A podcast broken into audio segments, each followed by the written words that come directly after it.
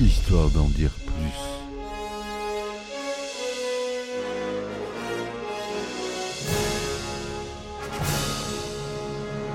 Eh ben attendez, on est en France. Allez, cul sec.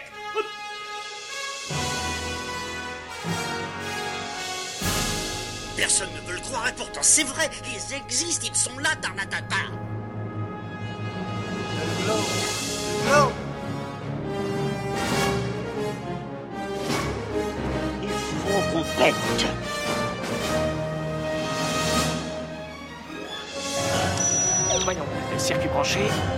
convecteur temporel temporisé.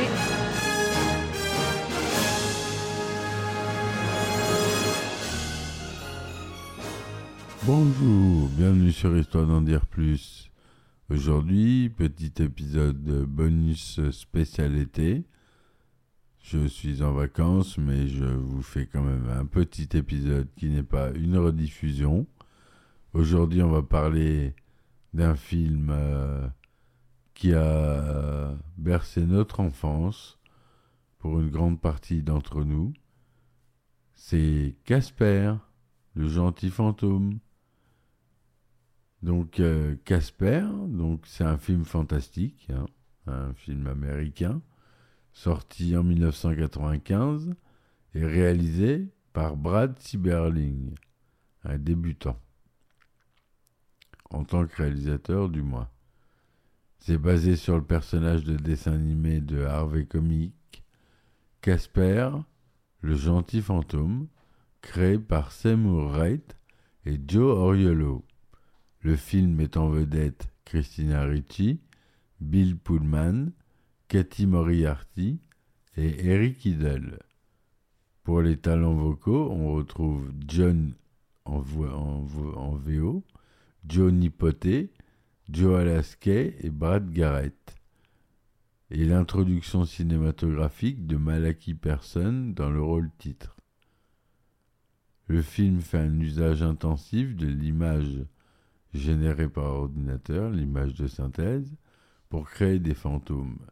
C'est le premier long métrage à avoir un personnage entièrement en CGI dans le rôle principal.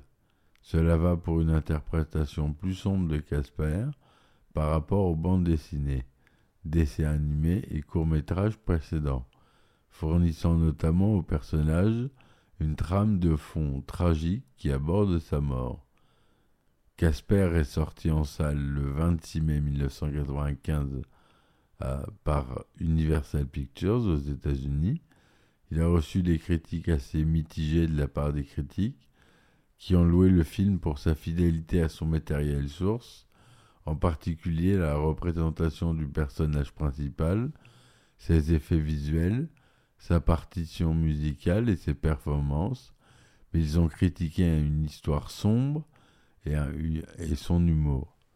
Le film a quand même rapporté 287 millions de dollars pour un budget de 55 et a donné naissance à plusieurs préquels en direct ou vidéo ou pour la télévision. On a eu en 97 Casper Spirited Beginning, Casper meets Wendy en 98, comme des suites du film, et diffusé par la 20th Century Fox, et un spin-off télévisé d'animation, les, nouvelles aventures fantasmagoriques de Casper. Donc c'est dirigé par Brad Sieberling. Au scénario, on retrouve Sherry Stoner et Dina Oliver. C'est produit par Colin Wilson.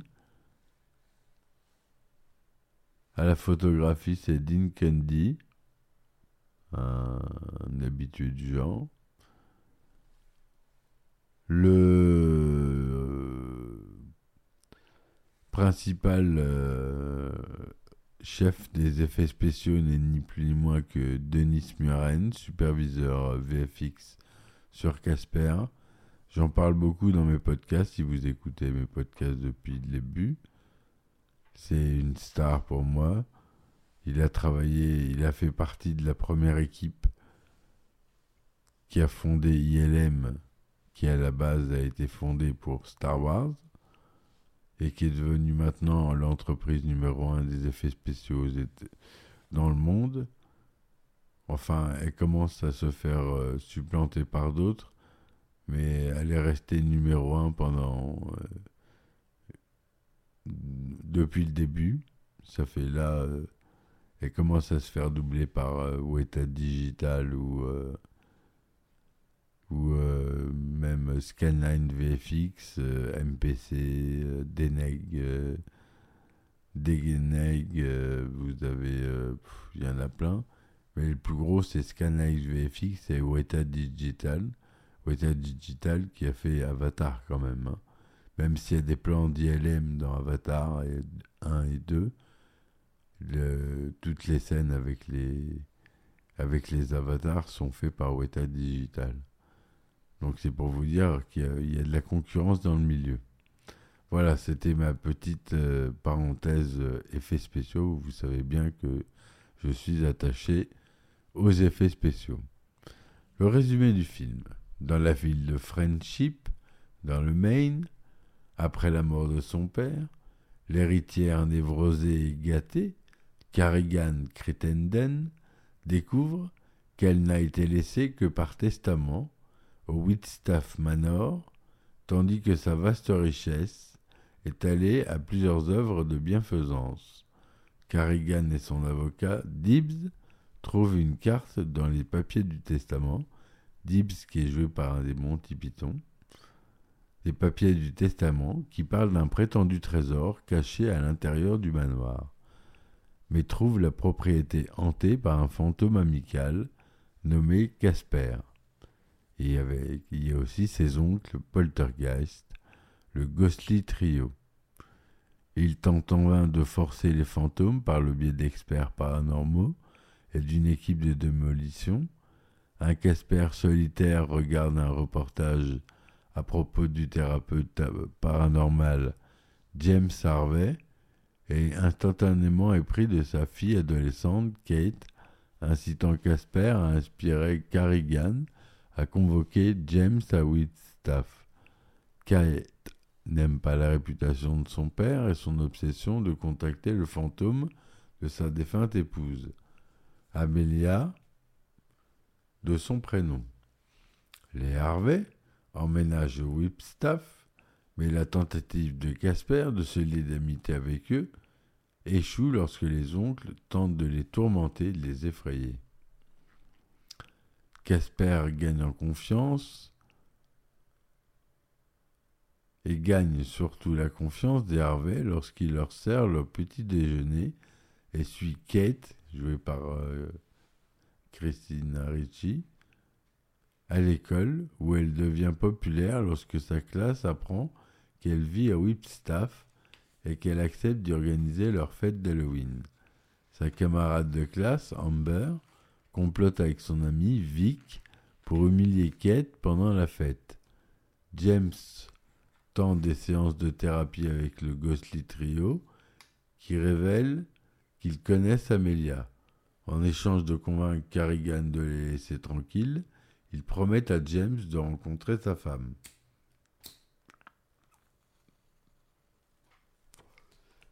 Excusez-moi, je suis un fumeur, podcasteur fumeur, comme Gainsbar.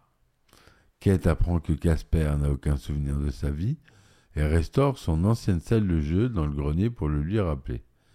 Casper reconnaît un vieux traîneau en bois que son père lui a acheté et se souvient avoir joué dehors jusqu'à ce qu'il attrape un rhume et meure d'une pneumonie. Devenant un fantôme pour tenir compagnon à son père. Un article de journal révèle que le père de Casper a été déclaré légalement fou après avoir construit une machine, le Lazarus, qui selon lui pouvait ramener les morts à la vie. Casper et Kat s'aventurent au sous-sol et trouvent le Lazarus. Carrigan et Dibbs se faufilent à l'intérieur et volent la formule qui alimente la machine. Complotant pour utiliser et s'octroyer l'immortalité, cependant, ils tentent de s'entretuer pour tester la théorie et récupérer le trésor qu'ils pensent trouver dans le coffre-fort verrouillé du sous-sol. Cela culmine lorsque Carrigan tente de renverser Dibs avec son Range Rover, mais s'écrase à la place dans un arbre à flanc de falaise en sortant de sa voiture. Carrigan tombe, tombe et meurt et devient un fantôme. James devient découragé après que le trio lui ait fait une farce, les incitant à l'emmener en ville.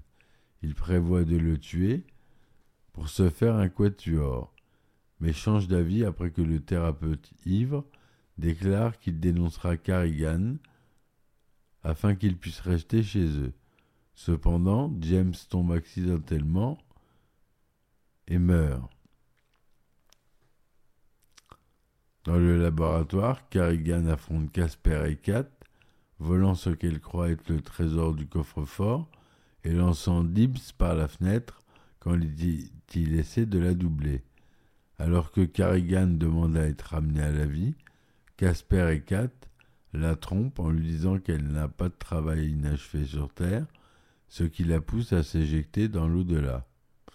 Le trésor se révèle être la balle de baseball de Casper, signée par Duke Snyder, une star du baseball. La carte faisait partie d'un jeu que Casper jouait avec son père. James, maintenant fantôme, et toujours dans son état d'ébriété, revient avec les oncles de Casper, après l'avoir ramené à la raison, le désespoir de Kate à ce sujet incite Casper à sacrifier sa seule chance de revenir à la vie, restaurant James à la place.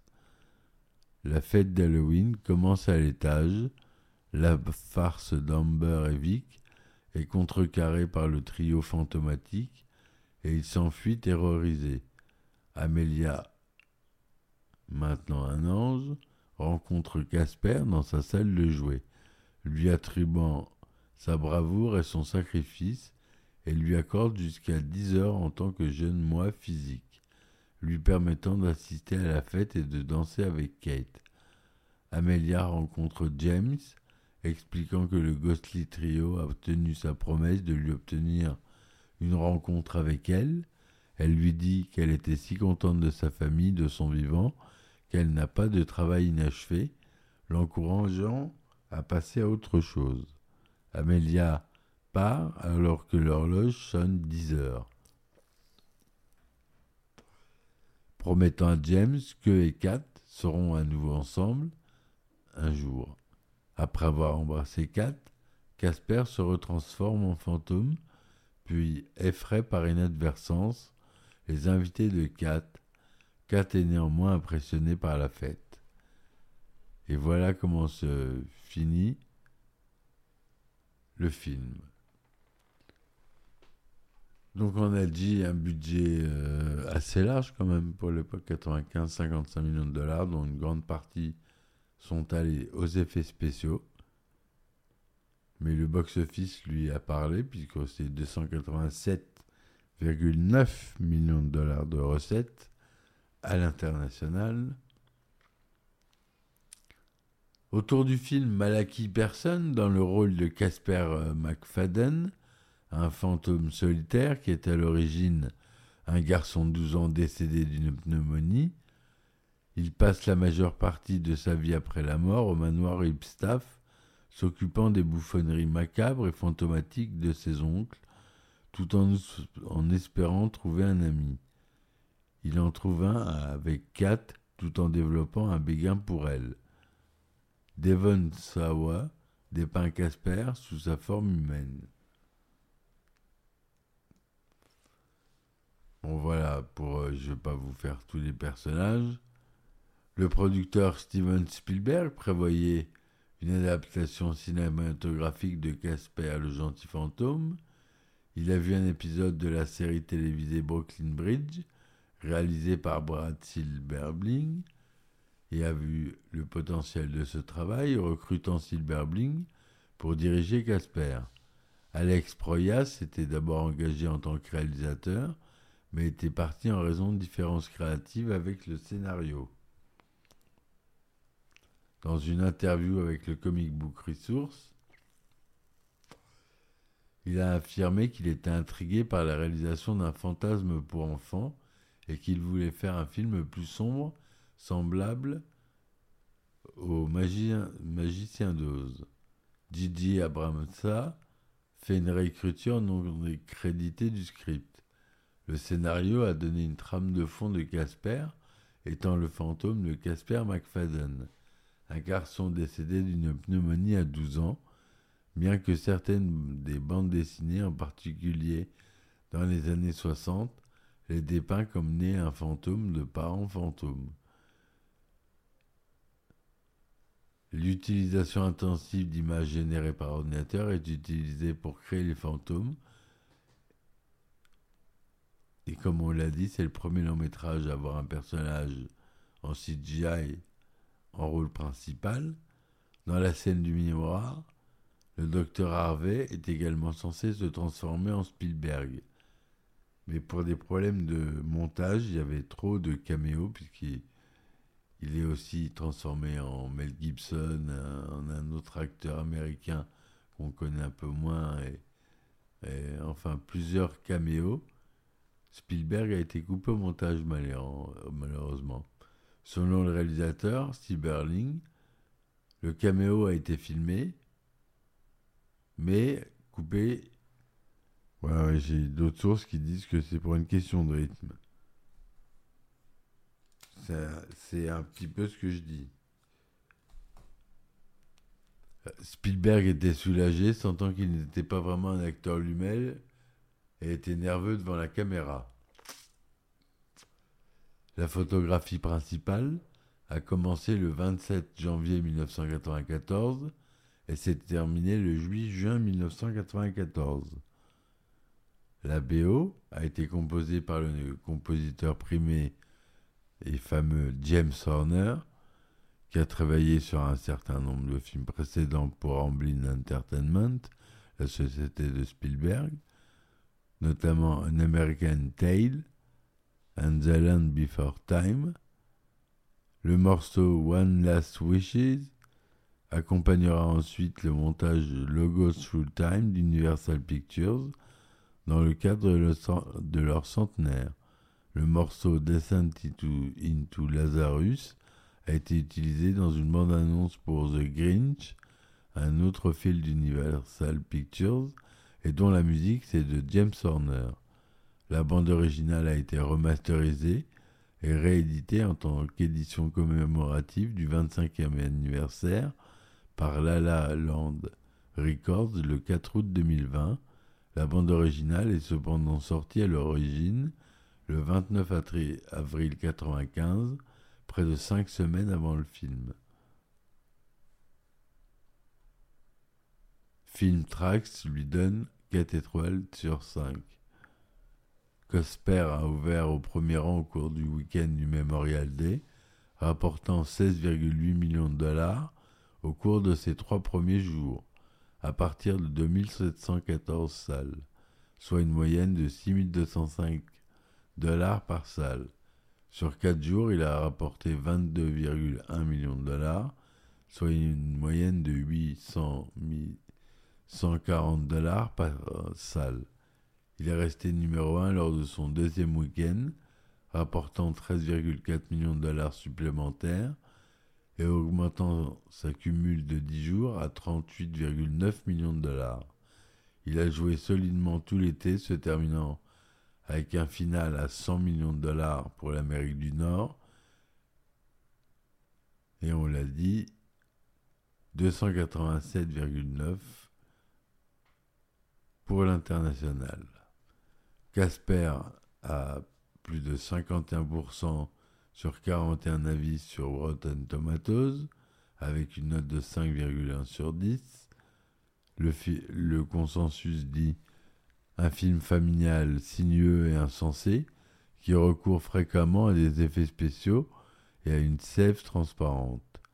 Métacritique lui a, donne une note de 49%, basée sur 22 critiques, allant de critiques mitigées ou moyennes.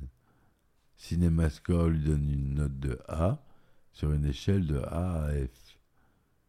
Time Out London l'a décrit comme un film intime et sympathique. Le fameux critique Roger Ebert a attribué au film 3 étoiles sur 4, le qualifiant de réalisation technique impressionnante et divertissante, et il y a même une petite philosophie séduisante. Robert Firsching, d'Allmovie, a donné au film son nombre d'étoiles supérieur à la moyenne, tout en louant le film pour ses effets visuels. Ces effets visuels, qui étaient considérés comme avant-gardistes à l'époque, et les performances de la distribution principale ont été salués, d'autant plus que dans les scènes où les Harvey interagissent avec les fantômes, Pullman et Ritchie agissaient en fait soit sans rien, soit avec des maquettes servant de référence aux animateurs. Dans son movie guide de 2015, Léonard Maltin a attribué une film, au film une note bombe, ce qui est la meilleure note, s'opposant à la représentation de Casper comme enfant décédé plutôt que comme un fantôme. Il a, il a eu le Saturn Award de la meilleure performance d'un jeune acteur pour Christina Ricci, prix des jeunes artistes 96 pour la performance du jeune acteur de voix off Malaki Person qui joue Casper en VO. Le succès de Casper a assuré à Cyberling le poste de réalisateur du film de 1998 City of Angels, un remake de Wind of Desire, Les ailes du désir, avec Nicolas Cage et Meg Ryan. Une série de dessins animés, The Spectacular New Adventure of Casper, est sortie en 1996 sur la base du film. Fatso, Stinky, Stretch et Casper ont tous été invités pour être dans le film, tandis que le Dr Harvey a été invité par Dan Kestaleta, le doubleur de Homer pour les Simpsons en VO, et Kate pour Kate Souci. Harvey Entertainment, conservant les droits des préquels de Casper, 20th Century Fox a publié deux suivis en direct ou vidéo, une préquelle indirecte et une suite en 98. Il y a eu une suite annulée après la sortie de Casper. Simon Wells a coécrit un scénario pour Casper 2 qu'il devait réaliser. Cependant, en juillet 2000, il a été signalé qu'Universal Pictures avait annulé la suite en raison des ventes décevantes des films Casper en direct, tout vidéo et de l'hésitation de Christina Ricci. Il y a eu plusieurs jeux vidéo sur le film, notamment sur la 3DO, la Super NES, la Saturn de chez Sega, la Sony PlayStation, la Game Boy Color et la Game Boy originale. Il y a eu un jeu Casper pour la Mega Drive prévu mais jamais sorti.